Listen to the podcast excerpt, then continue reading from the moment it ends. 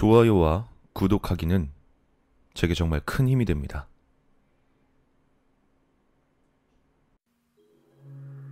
오 년 전 여름방학. 당시 대학생이었던 내게 친구가 한 가지 제안을 해왔다. 우리 외삼촌이 강원도에서 파농사 하시거든. 근데 일손이 모자라서 같이 일할 사람 한 명 데리고 내려오라는데 혹시 관심 있냐? 아, 시급은 두둑하게 챙겨주시겠대. 뭐 농촌 경험도 하고 등록금도 좀 벌고. 어때? 그냥 친구도 아니었고 절친이었던 데다 나쁜 조건도 아니었기에 난 흔쾌히 가겠다고 했다. 막상 가보니 하는 일은 파농사가 아니라 배추농사였다. 대체로 친구가 농약치기 보조였고 난 농약줄을 잡아주는 역할이었다. 통에서 농약줄을 빼는 일은 별 어려운 것이 없었지만 약을 치면서 100m가 넘게 풀린 농약줄을 회수하기 위해 잡아당기는 일은 보통이 아니었다. 한 달쯤 지났을 땐 팔 근육만 요상하게 늘어날 정도였다. 그래도 농약치기는 그나마 쉬운 편에 속했다. 비료 포대를 여기저기 치고 나르거나 잡초를 뽑는 일, 경작을 하기 위해 갈아엎은 돌을 골라내는 일 등 중노동에 가까운 것들도 많았다.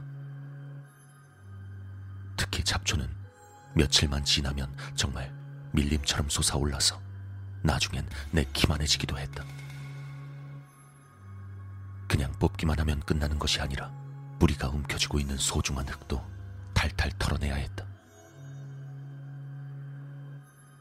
강도 높은 힘든 일이 압도적으로 많았지만 그래도 장마가 오자 맘 편히 쉬는 날이 자주 생겼다. 비가 많이 오는 날엔 작업이 없었기에 새벽녘 밖에서 축복의 빗소리가 들려올 땐 그리도 행복할 수 없었다. 장마가 길어져서 눈치가 보였지만 사람이란 게 적응의 생물이다 보니 그런 평화로운 나날에 또 금방 적응 강원도에선 워낙 즐길 거리가 없다 보니 나가서 놀기보단 그냥 시원한 방에서 그동안 쌓인 피로를 풀기 위해 미친 듯이 잠만 자면서 보냈다. 하지만 그날은 느낌이 조금 이상했다.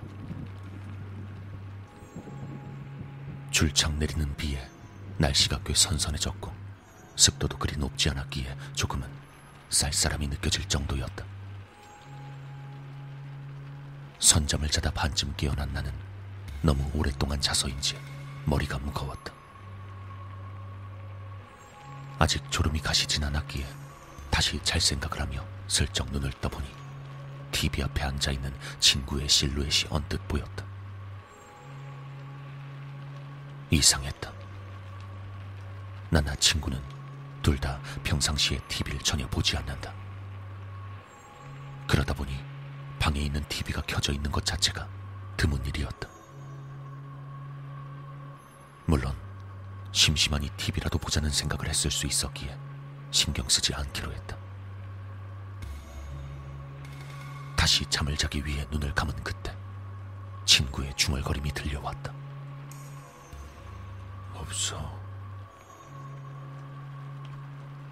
없어. 없어. 없어. 아, 저 미친놈 뭐라는 거야. 없어.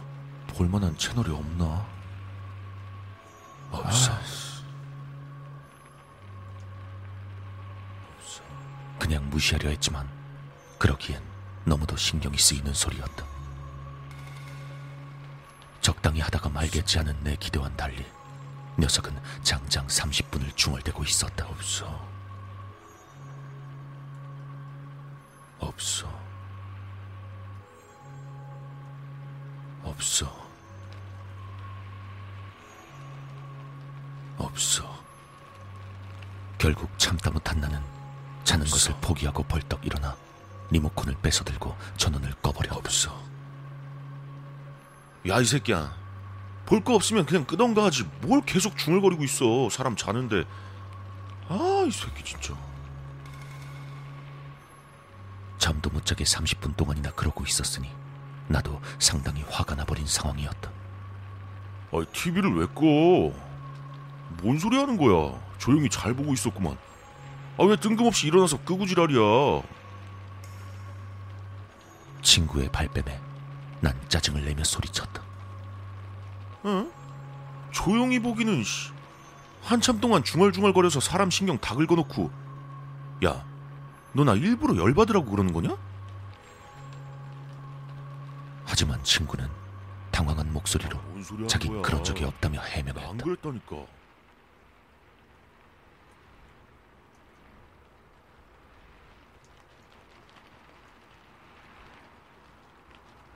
친구는 한참 동안 게임을 하다 질려서 TV를 틀어놓고 소리까지 줄인 채 조용히 보고 있었단 것이었다.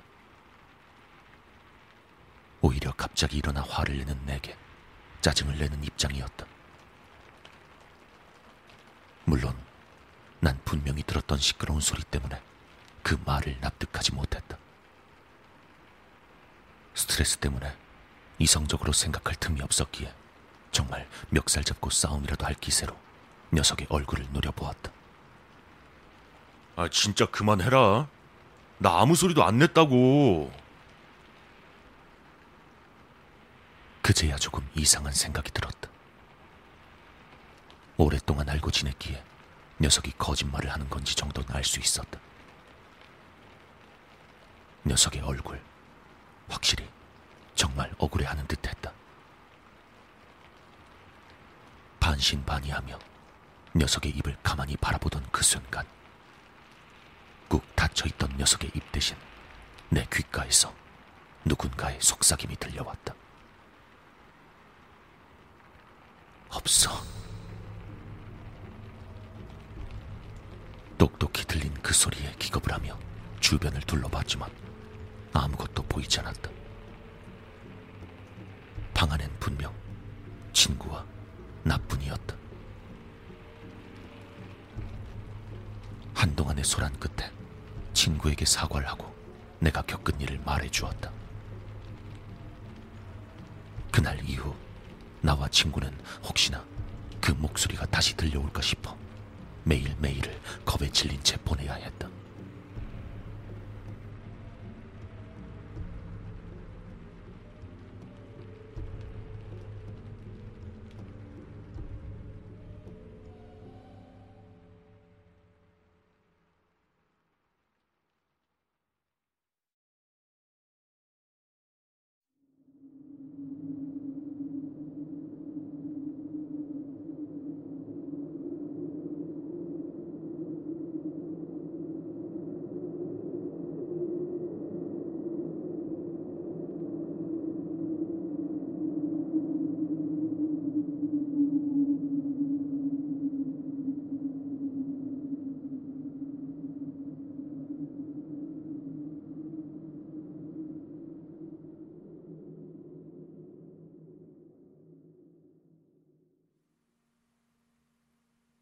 없어.